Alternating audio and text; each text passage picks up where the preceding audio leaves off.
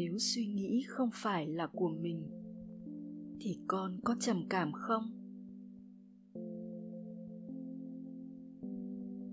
Khi con trầm cảm mà không sửa nổi, thì con mới thắc mắc rằng, ai đang trầm cảm? Cái trầm cảm bay ra bay vào này là của ai? Cái đang tự đến, tự đi này là của ai? Đấy là một cơ hội để con ở trong sự thật. Còn nếu không trầm cảm gì, thì con sẽ tin rằng con điều khiển được suy nghĩ của mình.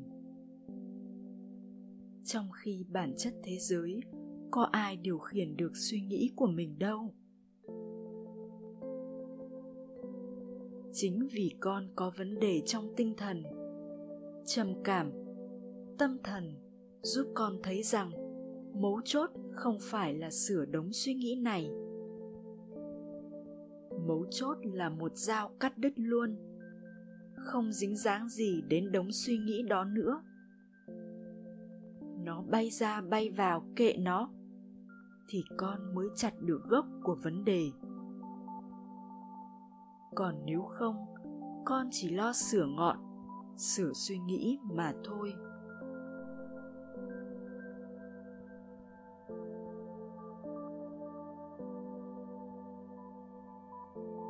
Con thông thường chỉ lo sửa. Tôi có suy nghĩ a, phải sửa thành suy nghĩ b, đúng không? Cuối cùng, cả suy nghĩ a, suy nghĩ b đều là của tôi. Ngày mai, suy nghĩ c hiện ra còn tệ hơn thì sao? Lại của tôi tiếp, lại khổ hơn ngày hôm qua, đúng không? Hôm nay con có tài năng sửa suy nghĩ a thành b.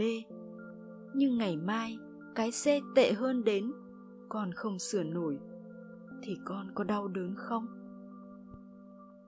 Ôi, sao mình không sửa nổi thế này? Sao mình kém thế này?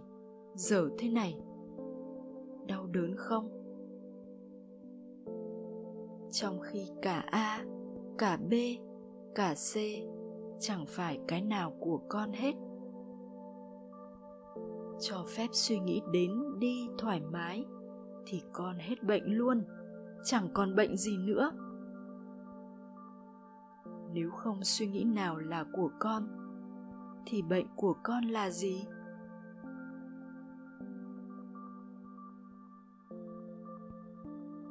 Con chỉ có bệnh khi suy nghĩ là của con thôi. Con chỉ bị hoang tưởng nếu các suy nghĩ hoang tưởng ấy là của con. Con chỉ bị trầm cảm. Nếu cơn trầm cảm đến, xong con bảo đấy là của con. Còn nếu không, nó sẽ tự đến và tự cuốn gói đi mất. Con chẳng phải làm gì cả. Con chỉ cần biết thôi con chẳng cần phải đánh nhau với suy nghĩ, cũng chẳng cần phải làm theo luôn.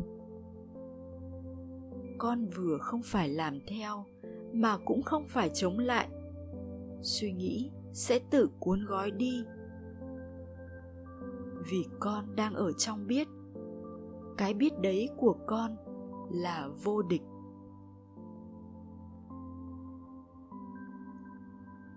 Còn nếu con cho rằng suy nghĩ là của con con làm theo nó hoặc con chống lại nó.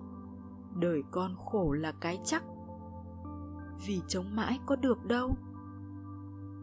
Vậy nên, con không cần hết trầm cảm luôn. Phương pháp này dễ dàng đến mức không cần con phải hết trầm cảm. Sư phụ không dạy các con hết trầm cảm, mà dạy các con nhận ra sự thật nhờ trầm cảm. Sự thật mình không phải là người đang chịu cơn trầm cảm, thì chính là hết trầm cảm, hết hẳn, hết xịn còn nếu con vẫn tin rằng cơn trầm cảm là của tôi, nó cứ tạm ngưng rồi quay lại thì vẫn là của tôi con sẽ luôn là người đang chịu cơn trầm cảm khi nó đến. Và vì vậy, con không thể hết trầm cảm được. Đời con bắt đầu không sợ trầm cảm nữa. Trầm cảm thích hiện ra đến cuối đời cũng được. Đó là hết trầm cảm xịn. Hết xịn nghĩa là trầm cảm, không còn là của con nữa thì còn gì mà sợ?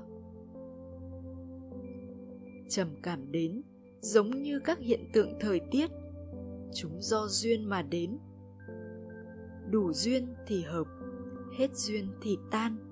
Chẳng có lý do gì mà phải sợ trầm cảm cả. Cách này mạnh hơn, khó hơn nhiều, nhưng nó giải quyết thẳng gốc của vấn đề các con thường giải quyết vấn đề bằng nhiều cách khác nhau. Nhưng khi trầm cảm đến, thì con vẫn là người chịu cơn trầm cảm, nên không làm cách gì nổi. Vì vậy, con chỉ cần hiểu đúng đến khi không còn sợ trầm cảm nữa, thì đó là dấu hiệu tốt. Không cần phải hết trầm cảm, mà chỉ cần không sợ trầm cảm nữa. Trầm cảm đến thì cứ đến. Đến thì mình biết, thế thôi. Việc của con là biết thôi. Trầm cảm đến thì con biết. Đấy là thái độ con đã vượt qua trầm cảm.